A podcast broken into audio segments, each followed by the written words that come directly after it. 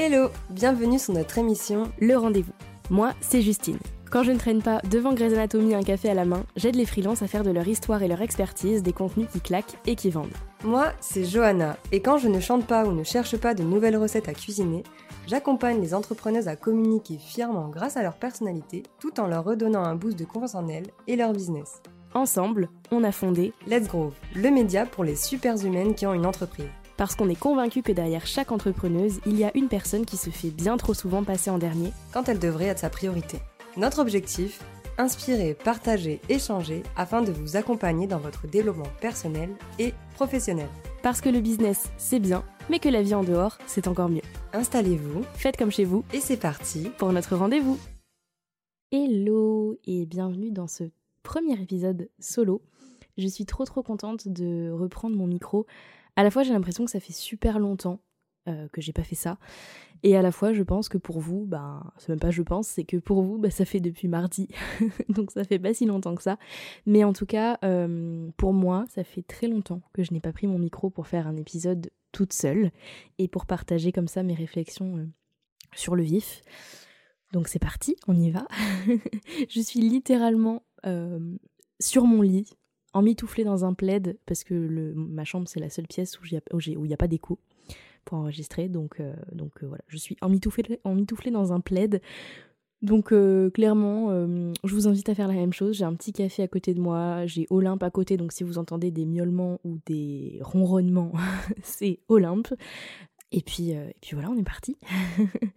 Je sais pas exactement où va aller concrètement cet épisode, je sais juste que j'ai pas mal de choses à dire sur le sujet, et je vais peut-être commencer par un truc qui n'a pas grand-chose à voir. Ça a un petit peu à voir, mais pas plus que ça. En gros, en ce moment, j'ai repris la lecture dans un but purement personnel, c'est-à-dire que je dévore des sagas fantastiques, des dystopies, etc. Enfin, j'ai vraiment bien repris la lecture, là, je suis super contente. Et ça me fait un bien fou, je tiens à le dire. Donc voilà, si vous attendiez un signe pour reprendre la lecture pour le perso, c'est votre signe et je vous invite vraiment à le faire. En tout cas, hier soir, pendant que je lisais le tome 1 de La croisée des mondes de Philippe Pullman, je sais pas si vous connaissez, mais c'est une très bonne saga, je suis tombée sur un passage qui m'a vachement marquée et que j'avais envie de vous partager avant d'entrer dans le vif du sujet de mon épisode, parce que je trouve que ça a quand même un petit peu de lien, en tout cas ça a vraiment résonné, j'ai trouvé ça rigolo de tomber sur ce passage avant d'enregistrer cet épisode. Pour donner un peu de contexte quand même pour les personnes qui ne connaîtraient pas cette saga, À la croisée des mondes, c'est une trilogie qui raconte, je vais résumer très grossièrement, mais qui raconte un peu le voyage de Lyra dans le Grand Nord. Elle y va initialement pour sauver son ami Roger, qui a visiblement été kidnappé par des scientifiques qui font des expériences sur les enfants. Voilà, il y a tout un truc sur les aurores boréales, sur la poussière, etc. C'est un roman imaginaire. Je vous mettrai de toute façon le lien du roman dans la description si vous ne le connaissez pas, comme ça peut-être que vous aurez un résumé un petit peu mieux construit que le mien. En bref, ce qui est important et ce qui va vous aider peut-être à comprendre le passage que je vais vous lire après, dans ce roman, chaque humain est accompagné d'un démon, ça s'écrit D-A-E-M-O-N, qui est en fait un petit animal qui représente l'âme de la personne. Quand on est enfant et jusqu'à l'adolescence, ce démon, je crois que ça se dit démon, peut en gros se métamorphoser à volonté, et quand on passe à l'âge adulte, le démon prend une forme qui est censée vous représenter vous, qui vous êtes, en gros, et ce que vous êtes. Et le passage que je vais vous lire, en gros c'est un passage entre Lyra et un autre personnage, ils sont sur un bateau, et ils parlent justement de ce passage à l'âge adulte, et je vais vous lire ça, et je vous laisse interpréter comme vous voulez, mais moi je sais que c'est un passage qui m'a... hier, qui a vraiment résonné quand je l'ai lu, et qui m'a marqué, qui m'a plu, j'ai même mis un post-it, j'ai écrit dans mon livre et tout, bref, sacrilège. Je vais vous le lire. Je me souviens, la première fois où j'ai pris la mer, mon Belisaria n'avait pas adopté une forme définitive car j'étais encore jeune, et il adorait se transformer en marsouin. J'avais peur qu'il garde cette apparence. Sur mon premier bateau, il y avait un vieux marin qui ne pouvait jamais descendre à terre, car son démon était devenu définitivement dauphin et impossible pour lui de sortir de l'eau. C'était un formidable marin, le meilleur navigateur que j'ai connu. Il aurait pu gagner une fortune avec la pêche, pourtant, il n'était pas content de son sort. Il n'a jamais été heureux jusqu'à ce qu'il meure et qu'on jette son corps dans la mer. « Pourquoi est-ce que les démons ne peuvent plus changer au bout d'un moment ?» demanda Lyra. Moi, je veux que mon pantalémon puisse continuer à changer, et lui aussi. Il en a toujours été ainsi, et il en sera toujours ainsi. Ça fait partie du passage à l'âge adulte. Viendra le moment où tu te fatigueras de ces changements incessants, et tu voudras qu'il adopte une apparence définitive. Non, jamais! Oh que si! Tu auras envie de grandir comme toutes les filles. D'ailleurs, cette apparence fixe aussi a des avantages. Ah bon? Lesquels? Tu sais enfin qui tu es vraiment. Prends ce vieux Belisaria, c'est une mouette. Ça veut dire que je suis une sorte de mouette, moi aussi. Certes, je ne suis pas majestueux, ni splendide, ni beau, mais je suis un gars résistant. Je peux survivre n'importe où. Je sais toujours où trouver un peu de nourriture et un peu de compagnie. C'est bon à savoir. Le jour où ton démon prendra une forme définitive, tu sauras enfin qui tu es. Supposons que le démon choisisse une apparence qui ne nous plaît pas. Eh bien, tu n'es pas content, voilà. Tu sais, il y a un tas de gens qui aimeraient avoir un lion pour démon et qui se retrouvent avec un caniche. Et tant qu'ils n'auront pas appris à se satisfaire de ce qu'ils sont, ils ne connaîtront pas la paix. Ah, quel gâchis. Voilà. Moi, ce passage, je sais pas ce que vous en pensez vous, mais il a vachement résonné avec moi pour toutes ces questions de accepter qui on est tel qu'on est, même si c'est pas ce qu'on aimerait être à la base. Le passage sur des gens aimeraient avoir un lion et en fait ils se retrouvent avec un caniche, moi ça me parle beaucoup. Ça me parle beaucoup, point. Ça me parle beaucoup parce que c'est un petit peu quelque chose sur lequel j'ai énormément de mal de mon côté. Je vais un peu développer ça de toute façon parce que ça reste le sujet de cet épisode. Et je trouve ça vraiment super intéressant et rigolo d'être tombée sur ce passage juste avant de vous enregistrer cet épisode. Donc voilà. Aujourd'hui, pourquoi je dis tout ça quand même? Revenons-en au vif du sujet. Aujourd'hui... j'ai envie de discuter un peu avec vous de mon combat personnel du moment. Bon, combat, c'est un mot un petit peu fort, évidemment. Mais, quelque part, vous allez voir que c'est peut-être le terme qui se rapproche le plus de ce que je peux vivre avec moi-même. En fait, je suis en combat un petit peu avec moi-même. Je m'explique. Je suis quelqu'un qui a toujours eu peur du regard des autres. Et du coup, par extension, j'ai toujours été quelqu'un d'extrêmement exigeante envers moi-même. Justement pour éviter que les regards qu'on porterait sur moi soient malveillants. En gros, j'ai toujours eu ce souci-là en termes d'apparence, de comportement, de manière de parler. J'ai toujours été persuadée que peu importe ce que j'allais faire, penser, dire, ce à quoi j'allais ressembler, etc., il y aurait toujours les autres qui allaient me regarder d'une certaine façon, qui allaient me juger, en tout cas, qui aurait un regard malveillant sur moi. Majoritairement, je pense, sur le côté apparence, en tout cas étant plus jeune, et beaucoup plus aujourd'hui sur le côté comportement, être, en fait, sur la personne que je suis. C'est un petit peu compliqué du coup, parce que je suis constamment en conflit avec ce que je fais, ce que je pense, ce à quoi je ressemble, etc., parce que je me dis toujours qu'il y aura toujours quelqu'un pour dire quelque chose sur ça. Et bon, bah la vérité c'est que oui, il y aura toujours quelqu'un pour dire quelque chose, peu importe ce que vous faites. Mais voilà. Et du coup, cette peur du regard des autres, elle m'a un petit peu poussée à être toujours exigeante envers moi. Et donc du coup, à toujours être plus que ce que je pouvais fournir. C'est-à-dire que j'ai toujours fait en sorte d'être l'une des meilleures de la classe. J'ai toujours... Et franchement, ça me met mal à l'aise de dire ça, parce que même ça, j'ai l'impression que vous qui écoutez, vous allez peut-être me juger d'une certaine façon ou quoi, mais c'est pas grave, on se met à nu aujourd'hui. Et si ne serait-ce qu'une personne peut se reconnaître dans ce que je dis, bah écoutez, j'aurais au moins gagné quelque chose. Donc voilà, ça m'a toujours poussée à être l'une des meilleures de la classe, à être toujours la petite fille modèle. Je me souviens chez mes cousins et cousines, quand j'y allais et qu'ils se comportaient un peu de manière turbulente, moi, j'étais toujours en train de les reprendre, de dire « mais regardez, c'est comme ça qu'on est poli, machin, truc », enfin bref, insupportable. Mais vous allez vite comprendre où je veux en venir, parce que si vous écoutez bien ce que je dis, à chaque fois que j'ai un truc, je me reprends. Et c'est là où je veux en venir ensuite, mais vous allez comprendre. J'ai toujours été un peu la préférée de mes maîtresses, j'étais celle à qui on donnait les images et les bons points, parce que j'étais sage, parce que j'étais toujours devant, parce que j'avais toujours les meilleures notes, etc. J'ai toujours été aussi l'amie super présente, et super protectrice pour que toutes les personnes autour de moi se sentent bien, parfois à mes dépens. Sauf que malgré tout ça, et malgré tous mes efforts et toute la pression que j'ai pu me mettre sur les épaules pour ne pas qu'on me regarde avec un regard malveillant, bah, j'ai toujours eu l'impression que c'était clairement pas suffisant, que du coup j'étais pas assez, que j'étais insuffisante, que j'étais nulle, que j'étais mauvaise, etc., etc. Et on voit rien que dans les termes que j'utilise que je suis super méchante avec moi-même. Voilà, donc ça c'est le premier constat que j'ai pu faire et qui peut commencer à expliquer un peu le titre de cet épisode. Vraiment, cet épisode, c'est une réflexion un peu décousue au fil de l'eau. Hein. J'espère que je reste claire. Mais c'est super important pour moi d'en parler parce que depuis que j'ai eu cette prise de conscience-là, je me suis rendu compte que j'étais clairement pas la seule dans cette situation et que peut-être en parler et ouvrir un peu le sujet, de moi à moi, déjà ça allait m'aider, mais peut-être que ça allait aider quelques personnes qui pourront se reconnaître là-dedans.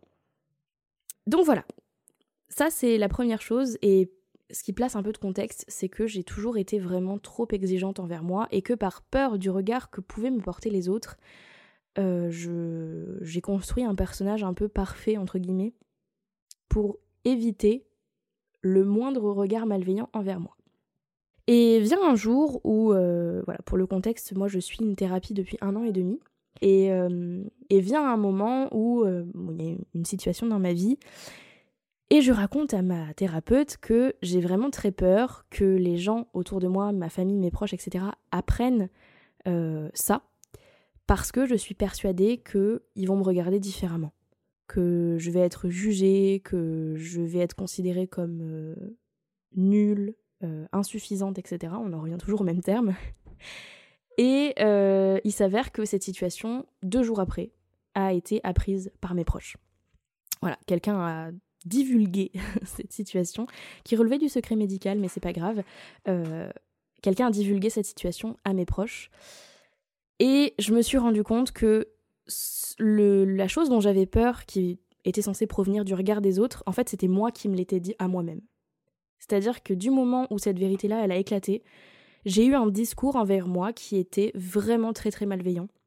J'ai eu un regard envers moi qui était très malveillant. Alors qu'en fait, mes proches n'ont rien dit. C'est-à-dire que bon, c'était un petit peu comme si l'information était passée au-dessus, quoi. Et le regard le plus malveillant envers moi, c'était pas celui des autres, c'était le mien. C'était le mien et ouais, je me souviens, on a beaucoup rigolé avec ma thérapeute à propos de ça parce qu'en fait... Enfin, rigoler, on s'entend. Mais en fait, je me suis vraiment rendu compte et j'ai vraiment pris conscience que le regard le plus malveillant, le plus méchant qu'on pourrait jamais avoir sur moi, bah c'était le mien. Parce qu'en fait, les autres autour n'ont pas forcément que ça à faire de juger constamment et se regardent beaucoup plus eux-mêmes qu'ils ne me regardent moi. Et déjà, ça m'a fait un petit choc. Je vais pas mentir. Déjà, ça m'a fait un petit choc. Et je vous invite à vous demander aussi ça, si... Votre peur du regard des autres, elle vient pas de votre propre regard à vous. Moi, ça m'a... En fait, ça m'a à la fois fait du bien, et à la fois, je me suis dit que ça allait être un petit peu chaud de se débarrasser de ce regard-là, parce que je suis constamment avec moi-même, matin, midi, soir, nuit, etc. Je suis constamment avec moi-même.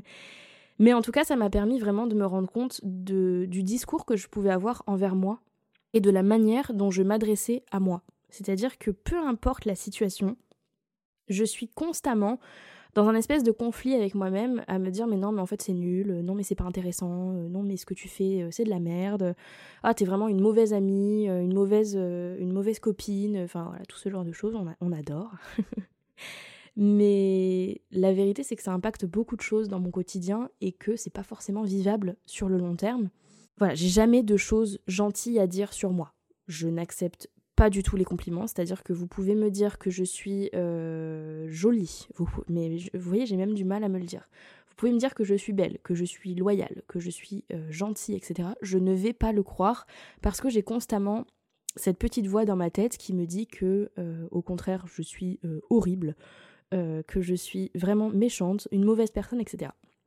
Donc ça va au-delà du simple, si vous me connaissez depuis un moment, ça va au-delà de juste le syndrome de l'imposteur que je pouvais avoir, c'est vraiment là une voix, et Olympe qui miaule encore, c'est vraiment une voix méchante quoi. En gros, quelque part en moi, il y a un peu, j'aime bien dire ça, une version belle-mère de Disney, vous savez les belles-mères acariâtres là, méchantes et tout, et son seul but à cette belle-mère Disney dans ma tête, c'est de me faire du mal délibérément pour que je continue à m'auto-saboter et que je ne m'autorise absolument rien. C'est-à-dire que je ne m'autorise pas à être heureuse, je ne m'autorise pas à réussir, je ne m'autorise pas des choses simples en fait de la vie et je m'auto-sabote dans absolument tout parce qu'à chaque fois que je fais quelque chose, j'ai ce regard sur moi qui me dit que de toute façon, c'est nul. Voilà. En fait, ce serait un petit peu comme... quelqu'un derrière toi constamment qui te harcèle clairement et qui te fait ressortir tous les complexes et toutes les croyances que tu peux avoir sur toi. Et c'est pas forcément facile. Et là où je veux en venir aussi, et ce qui a été assez puissant pour moi et ce qui m'a provoqué quelque part un déclic, avec ma thérapeute, on fait ce qu'on appelle de l'EMDR.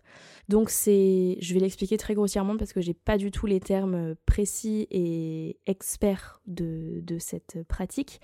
Mais quelque part, c'est une thérapie qui sert à traiter les traumatismes et donc à les reculer un petit peu dans votre cerveau. C'est-à-dire que un peu comme dans Vice Versa, je sais pas si vous connaissez ce film qui est absolument génial de Pixar. Dans Vice Versa, vous savez, on a la bibliothèque de souvenirs avec tous les souvenirs qui sont un petit peu entassés. Et on a quelques souvenirs, 5-6 souvenirs qui sont plus brillants que les autres et qui sont là où sont tous les sentiments dans le cerveau. Et ce que ma thérapeute m'expliquait, j'espère que je l'explique bien, encore une fois, mes traumatismes, ils ont tendance à rester dans cette partie-là du cerveau, c'est-à-dire un peu plus brillant et très présent. Et donc, le EMDR, ça vise justement à prendre ce souvenir-là et à l'envoyer dans la mémoire, plus reculée, quoi. C'est expliqué d'une manière, j'ai honte si ma thérapeute entend ça. Mais bon.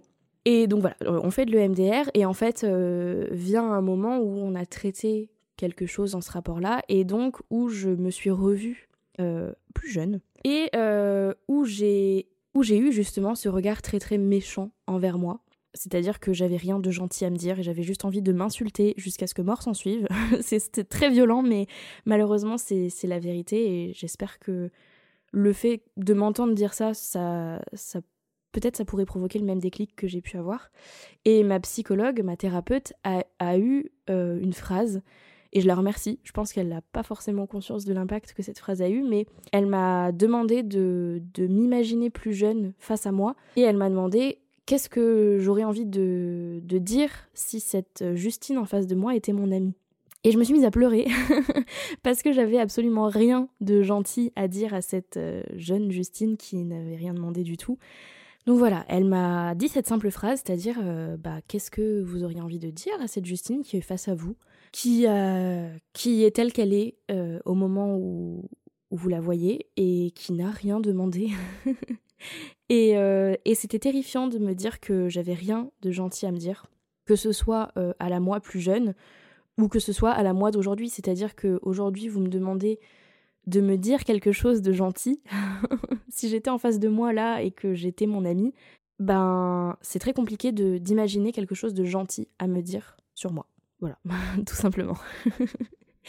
Donc voilà, j'ai eu ce petit déclic là de me dire mais en fait c'est pas normal du tout que je sois si... Alors j'ai envie de dire bienveillante, mais c'est plus je déteste quand mes amis, ma famille, mes proches, etc. se sentent mal, se sentent tristes, etc. Et j'ai un peu ce truc du sauveur, malheureusement, où j'ai toujours envie de les aider à aller mieux. Et je trouve ça quand même affolant de constater que j'ai ça pour tout le monde, sauf pour moi. Tout simplement parce que je n'accepte pas la personne que je suis aujourd'hui. Je ne m'accepte pas telle que je suis, je ne m'aime pas telle que je suis, et on en revient du coup au passage que je vous ai lu en début d'épisode, et c'est quand même triste de se rendre compte de ça. Et donc, pour pallier un petit peu à ça, ma thérapeute m'a demandé de faire un exercice, puisque moi, je ne suis pas capable de me complimenter, de me donner des qualités, des choses gentilles, en fait, sur moi. Elle m'a demandé de demander autour de moi, à mes amis, à mes proches, etc., de me faire une liste des qualités qu'ils me donnaient. Déjà, rien que ça, c'était une sortie de zone de confort immense parce que j'avais l'impression de mendier des compliments. Et quand j'ai reçu les qualités que m'ont envoyées mes amis, mon conjoint, etc., vous savez, c'est ce regard où tu souris, tu hoches la tête, mais l'information te passe au-dessus et tu n'acceptes pas qu'elle rentre à l'intérieur de ta tête. C'est-à-dire qu'on m'a donné beaucoup de qualités et je les ai absolument refusées. Donc, où je veux en venir, parce que pour l'instant, c'est pas très très positif. Je vous invite aussi à faire cet exercice, parce que mine de rien, même si au début, je les ai pas acceptées, j'ai noté toutes ces qualités-là. Et dès que je sens que j'ai un discours malveillant envers moi, bah, je vais les relire. Et ça me fait me rendre compte que bah, peut-être qu'aujourd'hui, je me sens insuffisante par rapport à la version de moi que j'aurais aimé être. Mais en fait, insuffisante par rapport à qui, déjà ? Et quand je me pose cette question, je me rends compte que je me compare à absolument tout parce que la personne que je suis aujourd'hui ne me convient pas. Et qu'il y a toujours quelqu'un qui est mieux que moi. Et c'est quand même bon, c'est quand même culotté pour une personne qui n'arrête pas de répéter constamment à ses élèves, à ses clients, etc., qu'il ne faut pas se comparer. Mais le fait est que, voilà, récemment, j'ai lu un roman d'une personne d'une connaissance. Et comme je n'écris plus, ben, je me suis comparée, je me suis dit, mais en fait, je suis vraiment nulle, je suis vraiment insuffisante, machin. Bref, quand j'ai ce discours-là sur moi, je me stoppe et je vais lire ces qualités qu'on m'a données. Et je me rends compte que, ben, ok, je suis pas la version que j'aimerais être, mais pour autant, je suis une version carrément suffisante et... Ouais, carrément suffisante, j'ai envie de dire. J'ai même pas envie d'aller plus loin. Et donc, j'essaie de changer ce regard que j'ai sur moi. Voilà. C'est pas un travail qui est facile et j'ai pas forcément de conclusion positive à cet épisode. C'est vraiment plus une réflexion et peut-être une réflexion que je vous invite à avoir aussi. Je relis ces qualités-là. Je fais aussi constamment un exercice où je liste un peu mes compétences, enfin mes compétences pro, perso, etc. Et à chaque fois que j'ai une pensée qui soit, enfin un discours envers moi qui est négatif, peut-être ça peut vous donner des clés. Je change et j'essaie de prendre du recul sur tout ça et je change ma perception et plutôt que de me dire « Ah, je suis insuffisante », je me dis « J'ai une pensée qui me dit que je suis insuffisante ». Et en fait, mine de rien, c'est tout un travail, hein. C'est pas un truc qui va venir en une journée étant donné que ça fait quand même plus de 22 ans que je me parle mal. Mais le fait de dire plutôt que je suis insuffisante, j'ai une pensée qui me dit que je suis insuffisante, bah, j'arrive à prendre du recul et à me dire « Ok, c'est une pensée ». Ça me définit pas et ça veut pas dire que c'est la réalité. C'est ça aussi le truc. Donc voilà, je suis dans ce combat perpétuel entre le discours que je me construis intérieurement et le discours que j'aimerais me construire aussi. C'est-à-dire que moi j'aimerais pouvoir me regarder dans le miroir et me dire bah aujourd'hui Justine t'es grave belle. C'est con, mais même ça, je suis pas capable de le faire. Bah, aujourd'hui, Justine, t'as été super. Voilà, t'as fait du très bon travail. Et une bonne personne. Tu es une bonne amie. Tu es une bonne sœur. Tu es une bonne fille. Tu es une bonne personne envers toi-même. Pour l'instant, c'est compliqué, mais j'aimerais bien réussir à le faire. Et j'aimerais bien que toutes les personnes qui écoutent cet épisode réussissent à le faire, si c'est pas déjà le cas. Réussissent à avoir un discours positif sur eux-mêmes. Et qu'ils soient pas constamment dans l'exigence à tout prix, qu'ils soient pas constamment dans le « ce que je fais c'est pas assez bien » et qu'ils soient plus accepter qu'aujourd'hui on est une version de nous-mêmes qui ne peut pas être modifiée à l'instant T, qui pourra évoluer mais qui aujourd'hui est comme ça et c'est suffisant. C'est-à-dire qu'on est assez tel qu'on est aujourd'hui et ça sert à rien de constamment se dire « ah ouais mais l'autre... Je le dis pour moi, hein. On s'entend, je le dis pour moi, autant que pour vous. Mais ça sert à rien de se dire que voilà, moi je reprends le passage que j'ai lu. Moi j'aimerais bien être un lion, et en fait je suis un caniche. Peut-être qu'il y a des choses très positives à être un caniche. C'est une réflexion vraiment sur le vif. mais voilà, ce qu'il disait dans le passage... C'est une mouette, ça veut dire que je suis une sorte de mouette moi aussi. Certes, je ne suis pas majestueux, ni splendide, ni beau, mais je suis un gars résistant, je peux survivre n'importe où, je sais trouver un peu de nourriture et un peu de compagnie. C'est bon à savoir. Enfin, je pense que ça résume tout ce que j'aimerais réussir à faire en termes de travail sur moi-même. Et voilà. J'aimerais réussir à trouver les bons côtés de celle que je suis plutôt que de regarder absolument les bons côtés de celle que j'aurais aimé être. Je pense que ça résume bien. Et j'aimerais arrêter d'être la méchante de mon histoire constamment, à constamment me martyriser pour un rien. Voilà, j'allais dire pour tout et rien, mais non, c'est juste pour un rien. Voilà pour cette réflexion longue et décousue. J'espère que En fait, j'espère vraiment que si vous êtes dans le même cas que moi, ça aura pu peut-être vous apporter soit du réconfort de savoir qu'en fait vous n'êtes pas du tout seul, soit peut-être des idées, des pistes, des déclics comme j'ai pu en avoir. En tout cas, moi, ça m'a fait du bien d'en parler. C'est un épisode que je traîne depuis des mois, vraiment, depuis des mois. C'est-à-dire que je voulais le faire à l'origine sur notre premier podcast et ensuite j'ai voulu en faire plein de choses et je l'ai jamais fait parce que, mine de rien, ça coûte en fait de dire ce genre de choses. Et puis c'est une mise à nu, vraiment. C'est pour ça que j'enregistre dans mon lit en pyjama d'ailleurs, pour me sentir un petit peu plus confortable. Mais voilà pour cet épisode. Je serais vraiment curieuse / heureuse d'en discuter avec vous si vous vous êtes reconnus. Je cherche pas de conseils par rapport à cette situation. Voilà, je tiens à le préciser quand même. Je cherche pas à avoir des conseils ou des « Ah mais tu devrais faire ça », etc. parce que j'aimerais faire ce travail avec ma thérapeute comme je suis en train de le faire et voilà, j'ai pas forcément envie de noyer mon cerveau dans différents conseils venus d'un peu partout, donc j'espère que cette information est comprise et je vous remercie de m'avoir écouté jusque là. Si cet épisode vous a plu, vous pouvez le partager, vous pouvez venir nous le dire sur Instagram, moi ça me ferait très plaisir encore une fois d'en discuter avec vous, et puis je vais vous laisser avec tout ça. Je vous dis à très très vite, à mardi dans un nouvel épisode de podcast, et puis à très bientôt dans un prochain épisode solo. Bye.